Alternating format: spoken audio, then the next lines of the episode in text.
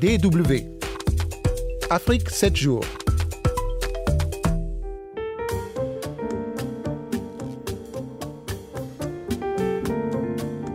Bonjour à toutes et à tous et bienvenue dans ce magazine Afrique 7 jours, magazine qui fait le tour d'horizon de l'actualité africaine de la semaine. Également au menu d'Afrique 7 jours, l'Afro-Presse, la revue de presse des journaux allemands, présentée par Rémi Mallet. Nous parlerons du Mali dans Blogosphère, le rendez-vous avec les blogueurs africains, francophones notamment. Et Fégus Kenom reçoit une blogueuse malienne. Bonjour. Bonjour, je suis Astou Nathalie Sidibé. Je dis bonjour également aux auditeurs de Blogosphère. Voilà, c'est très gentil. Astou Nathalie Sidibé, hein, l'interview donc réalisée à Bamako par Préjus Kenom euh, sera diffusée tout à l'heure dans la dernière partie du magazine.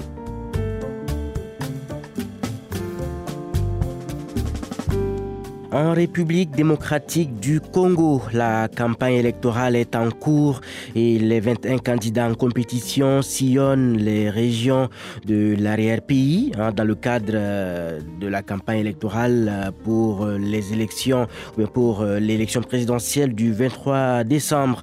C'est le cas de Félix Tshisekedi, hein, le président de l'UDPS, l'Union pour la démocratie et le progrès social, accompagné de son allié Vital Kamere, Félix Tshisekedi a enchaîné des meetings hein, le 6 décembre dans plusieurs villes du sud Kivu, dans l'est de la RDC. Félix Tshisekedi affirme croire en sa victoire le 23 décembre prochain à l'issue hein, du scrutin à tour unique de l'élection présidentielle et il pense, hein, Félix Tshisekedi, hein, que l'UDPS et son allié, hein, l'UNC de Vital Kamere, sont des partis avec un ancrage national. Nous sommes très optimistes parce que géographiquement, j'allais dire géopolitiquement, ce ticket, à lui tout seul, il constitue déjà une très grande force. Quand j'ajoute à cela le résultat d'un sondage qui a été fait récemment par un institut sérieux new-yorkais, Vital Kamel et moi, à nous seuls, nous dépassions déjà les 50% d'intention de vote.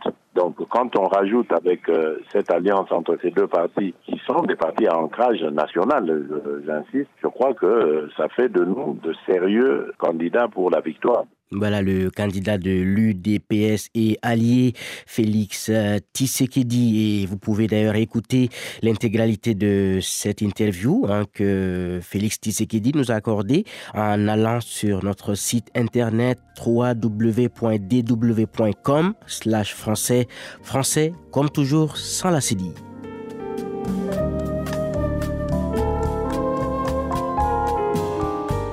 Le Burundi a exigé mercredi dernier la fermeture à Bujumbura du bureau du Haut Commissariat de l'ONU aux droits de l'homme.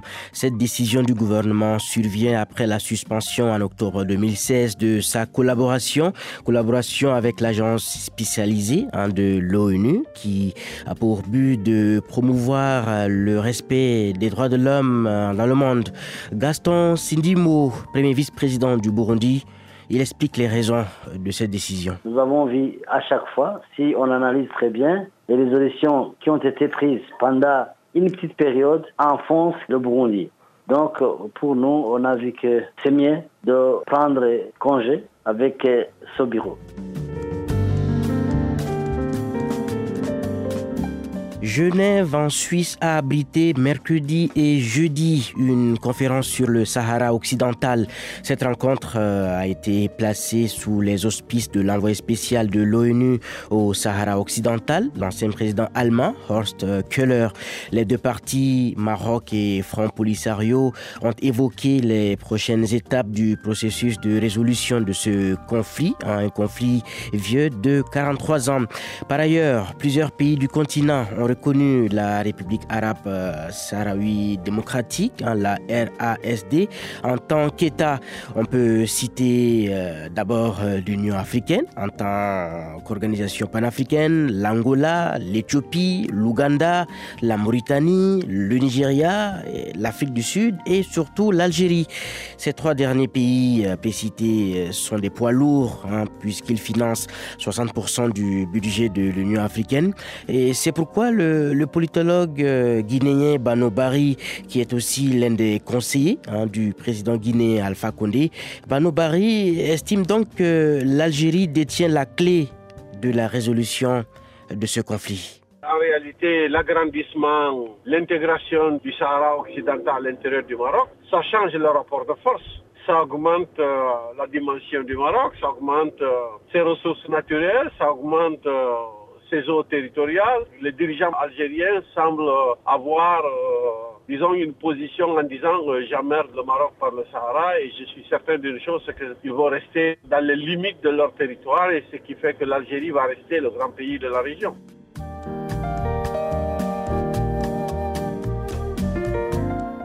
Vous écoutez toujours Afrique 7 jours et c'est bien sûr euh, sur les antennes de la DW. La presse allemande s'est penchée cette semaine sur euh, le virus euh, ou bien l'épidémie Ebola en République démocratique du Congo, l'épidémie qui sévit dans l'est du pays hein, et qui a déjà fait au moins 273 morts depuis le mois d'août. L'Afropresse, je vous le disais, est présentée par Rémi Mallet. Pour se faire une idée de la situation du virus Ebola dans le pays, la Süddeutsche Zeitung a interviewé le docteur Christian Kleiner, spécialiste de la médecine tropicale. Il est actuellement à Beni, dans la province du Nord Kivu, pour une mission d'un mois pour le compte de Médecins sans frontières. À l'en croire, la situation de conflit qui règne dans cette région plombe les efforts sanitaires visant à contrôler la maladie, car ces équipes n'ont pas accès à certaines zones de la ville jugées trop dangereuses. Pourtant, toutes les personnes en contact avec les patients d'Ebola doivent faire l'objet d'une surveillance et d'un dépistage immédiat en cas de fièvre, mais ce n'est pas possible, dit-il. Nous avons donc des cas dans lesquels nous n'avons aucun moyen de tracer les chaînes d'infection, regrette-t-il. Le docteur Christian Kleiner refuse de se pencher sur les effets des nouveaux médicaments en phase test. Les essais cliniques le montreront, a-t-il répondu. Pour ce qui concerne la fin de l'épidémie dans l'est du pays, il préfère aussi ne pas se lancer dans le jeu des pronostics. Il redoute cependant que la maladie ne se propage rapidement en raison de la mobilité croissante des populations. Sur son site internet, le journal médical Deutsches Ärzteblatt informe pour sa part que le virus Ebola est l'un des agents pathogènes les plus dangereux au monde, rappelant au passage que lors de l'épidémie en 2014-2015, plus de 11 000 personnes avaient perdu la vie en Afrique de l'Ouest. Les personnes infectées peuvent facilement transmettre le virus, prévient le journal. Die Welt, de son côté, s'est fait l'écho du pessimisme partagé par l'organisation humanitaire américaine International Rescue Committee, qui a estimé il y a quelques jours que l'épidémie a des chances de se prolonger et que sa fin n'est pas encore en vue. Oui, Rémi Mallet, la situation au Soudan du Sud hein, a aussi été euh, un objet hein, de, préoccupation hein, pour euh, nos confrères allemands. Oui, en effet, la Frankfurter Allgemeine Zeitung tente d'en savoir plus sur le projet de nouvelle capitale voulu par les autorités sud-soudanaise. À la mi-novembre, une délégation d'ingénieurs marocains et coréens s'était rendue dans le pays pour étudier la faisabilité du projet. Le journal de Munich informe que le roi du Maroc Mohamed VI s'est déclaré prêt à payer 5 millions de dollars pour une étude destinée à aider les experts coréens à élaborer un plan de construction. Bien que la ville de Djouba, fondée en 1922, représente un secteur commercial stratégique en raison de sa proximité avec la frontière ougandaise et de son étendue, il a été inscrit dans la constitution que la capitale serait déplacée dans une autre agglomération. Ramsiel, la nouvelle capitale, veut dire le lieu où les rhinocéros se rencontrent. La FAT ne manque pas d'énoncer les critiques qui pèsent contre la construction de ce futur centre administratif et commercial autrefois sanctuaire pour les animaux et situé à environ deux heures de route au nord de Djouba. Pour les pourfendeurs du projet, rapporte le journal, c'est une mauvaise idée d'ériger une capitale en plein milieu de la brousse, dans un endroit où il n'y a ni ligne électrique, ni rue et juste quelques maisons. En plus, le Soudan du Sud est l'un des pays les plus pauvres du monde qui doit 1,2 milliard de dollars à la Chine. Blogosphère. Lors de son séjour au Mali, il y a quelques jours, euh, Fréjus Kenom s'est entretenu avec la blogueuse malienne Astou Nathalie Sidibé et elle explique d'abord hein, c'est quoi la cartographie numérique qui est l'une euh, de ses spécialités. La cartographie numérique OpenStreetMap euh, est un projet international qui a pour objectif de créer de la donnée libre et accessible aux citoyens du monde. Le projet, il a, vu, le jour en 2004 en Angleterre. Nous, on l'a connu au niveau du Mali ici, il y a quatre ans de cela. Et depuis, nous n'avons cessé de vulgariser le projet et nous avons pas mal réalisé pas mal de projets et nous avons également formé beaucoup, beaucoup de personnes, beaucoup d'universitaires, beaucoup de professionnels en, en SIG. Mais on connaît déjà euh, Google Maps. Euh, est-ce que vous pouvez nous dire concrètement euh, ce que veut dire la cartographie numérique? Qu'est-ce qui est fait? Alors la cartographie numérique, différemment de Google Maps, et c'est, comme je le disais, c'est un projet ouvert, c'est un projet collaboratif, c'est-à-dire que c'est ensemble, à travers le monde entier, que nous produisons ces données OpenStreetMap, ces données libres géographiques. C'est-à-dire, euh, vous indiquez euh, à quel endroit se situe Bamako et les différentes euh, les, repères, c'est ça? Exactement. Donc, nous produisons, nous, nous produisons une carte très très bien détaillée. Nous mettons à la disposition des citoyens du monde une base de données géographiques ouverte et internationale. Alors, comment fait-on pour pouvoir avoir accès aux données que vous déposez sur cette plateforme? Alors, pour pouvoir accéder à ces données, nous conseillons également de contribuer. Voilà, donc pour pouvoir accéder aux données, nous avons mis en place des outils qui permettent à chaque contributeur, après avoir contribué, de pouvoir extraire ces données et de les réutiliser à tout fin.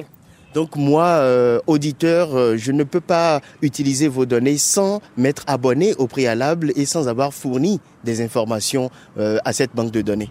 Bien sûr que vous pouvez les extraire, vous pouvez extraire les données sans pour autant contribuer, mais nous conseillons, parce que c'est quelque chose qui est, qui est basé sur l'effort de tout un chacun, donc nous conseillons à, tout le monde de contribuer. Bien sûr, vous pouvez déjà extraire, mais contribuer. Voilà.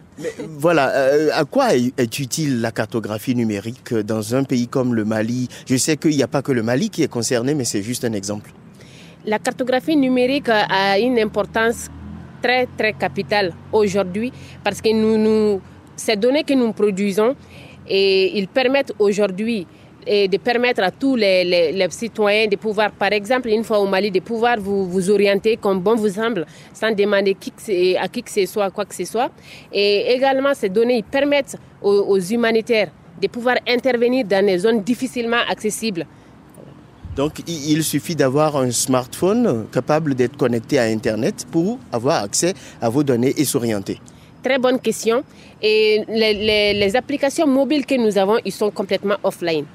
Donc c'est nos, smartphones et euh, les applications qu'on les installe dedans, on n'a pas besoin d'avoir la connexion Internet pour pouvoir travailler avec. Raison pour laquelle on, essaie d'expliquer aux, aux gens surtout nous, au Mali, ici, avec euh, le coût de l'Internet, on dit, ben voilà, une application qui peut vous permettre de vous orienter dans les coins très, très reculés d'où vous n'avez pas accès à l'Internet. Voilà. Donc, ces, ces, ces, applications vous permettent également, non seulement de vous orienter, mais également d'ajouter, de collecter de la donnée géographique. Oui, alors comment faites-vous pour vérifier la crédibilité de, des informations, des, la fiabilité des informations qui sont déposées dans cette donnée? Et merci pour la question. Donc, nous avons également des outils qui permettent de détecter et de corriger les, erreurs. Raison pour laquelle, chaque fois que les gens nous posent des questions dans ce sens, on dit les données, ces données sont fiables. Et aujourd'hui, ces données sont utilisées par les grandes organisations il y a la Banque mondiale qui utilise ces données. Il y a beaucoup d'organisations des Nations Unies qui utilisent ces données aujourd'hui. Et il y a également aujourd'hui un, projet qu'on appelle Smart City qui est un projet initié par la Banque mondiale et financé par la Banque mondiale et exécuté dans certaines villes africaines aujourd'hui par les communautés OpenStreetMap. Mhm. Oui, vous avez évoqué tout à l'heure euh, l'utilité de cette cartographie numérique pour les humanitaires qui peuvent facilement accéder à des endroits euh, où il y a des sinistrés. Est-ce que vous pouvez nous citer d'autres exemples pour nous voulons comprendre comment la cartographie numérique peut être utilisée, peut être utile aux populations vraiment les plus faibles? Alors, déjà, cette cartographie numérique, dès qu'ils mettent à la disposition des populations les données géographiques libres, donc ces données peuvent être réutilisées par les développeurs, les informaticiens par exemple. On les forme d'ailleurs au Mali, on a formé pas mal d'informaticiens pour qu'ils puissent extraire ces données et développer des, des, des, applications mobiles qui puissent répondre aux besoins des populations. Et vous êtes en contact avec euh, combien de gens dans combien de pays de cette planète? Et nous sommes, il y a une communauté OpenStreetMap dans tous les pays du monde entier aujourd'hui. Et toutes ces communautés travaille ensemble parce que chaque fois qu'il y a, il y a, il y a des, catastrophes naturelles quelque part, il y a une ONG qu'on appelle Humanitarian OpenStreetMap Team. Je profite de ces micros pour les remercier une fois de plus de m'avoir élu membre de leur conseil d'administration il y a quelques mois, dû à mon engagement sans faille dans, dans la vulgarisation de ces projets. Donc, cette ONG euh, crée des projets sur les zones euh, affectées par les catastrophes naturelles et tous les contributeurs à travers le monde se mettent à cartographier ces, ces, ces endroits affectés pour pouvoir quand même aider les, les humanitaires à sauver les, les, les vies des personnes sinistrées. Donc il n'y a pratiquement pas de pays qui soit hors de ce cercle Et en tout cas, aujourd'hui, il y a la majorité des populations du monde sont contribuent dans ces projets. Et, qu'est-ce que vous pouvez nous dire? On s'imagine que vous ne vous arrêtez pas, vous voulez euh, développer cette, cette activité. Qu'est-ce qui va venir Euh, Est-ce que vous pouvez nous donner la primeur? Alors, euh, au niveau du Mali, déjà, nous, nous entendons, nous, nous, nous allons développer dans les jours à venir, nous allons développer des applications qui peuvent aider les populations à, à avoir un accès facile aux soins de santé. Et également, et un autre projet qu'on va certainement commencer à exécuter euh, au, au, premier semestre euh, de 2019 avec euh, l'Agence française de développement. Il s'agit de les, les, les, réseaux routiers. Donc, on va faire la carte des réseaux routiers de Bamako et du Mali tout entier. Même des, même des régions du Nord? À long terme, oui. Voilà, c'était Astou Nathalie Sidibé avec Fréjus Kenom à Bamako. Une courte pause musicale avant de prendre congé de vous.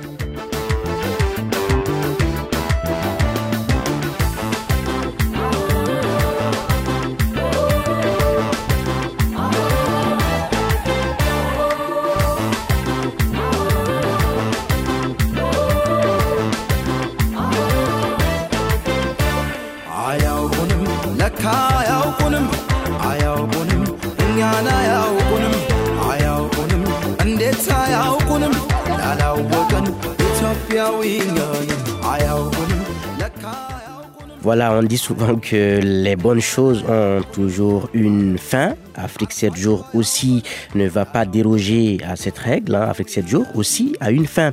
Merci en tout cas pour votre fidélité renouvelée à nos programmes, au programme de la Deutsche Welle, la radio internationale allemande émettant depuis nos studios de Bonn, donc ici en Allemagne. Et je vais vous quitter hein, euh, sur cette euh, citation de Tim Ringet.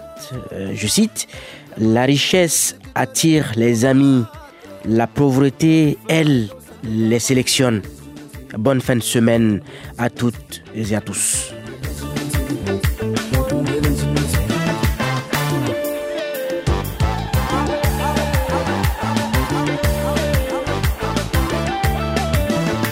ምናላት ምን ሰሩ ማናላት ለሚሉ ለአገሬ ይንቁሽ ላሰቡ ቤቱ ጋር ናት ላሉ ለአገሬ የማዕዘን ድንጋይ አንተ ታሪክ ሙዳይ። ሀገሬ ቀድመሽ ብትዘገይም ትሆኛለሽ ከላይ። ሀገሬ ሀገሬ ሀገሬ ሀገሬ። ውሃም ሳይጠማ ሰላም ሳይርበን ችግር ሳይደፍረን ኢትዮጵያ ኑርልን። የነብር የአንበሳ እሳት ነው ሕዝብሽ ሆ ብሎ ሲነሳ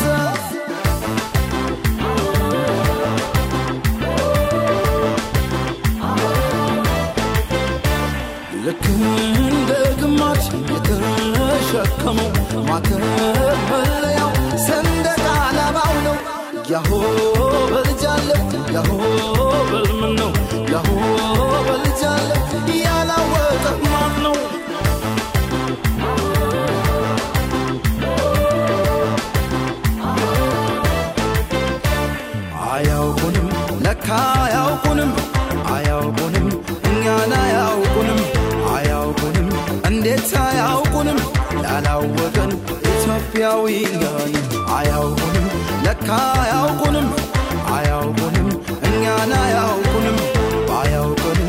ጣፋጭ ባያውቀንም ያላወቀን ኢትዮጵያዊ ነን።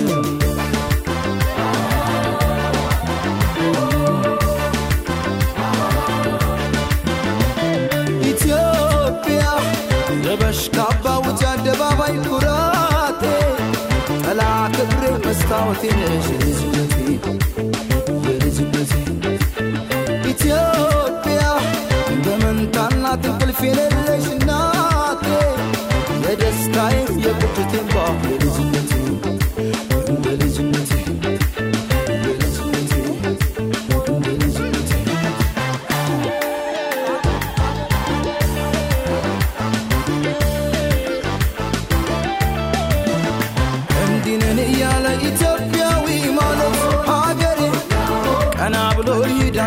ደፋበት ሀገሬ ይመርብሽ ሁሌም ስምሽ ያስተጋባ ሀገሬ። ልበድን ሆኝልኝ ሁሌም ሙሮ ሸባ። አገሬ ሆይ አገሬ ሆይ ውሃም ሳይጠማን ሰላም ሳይርበን ችግር ሳይደፈር ኢትዮጵያ ኑርን። ቁጣው የነብር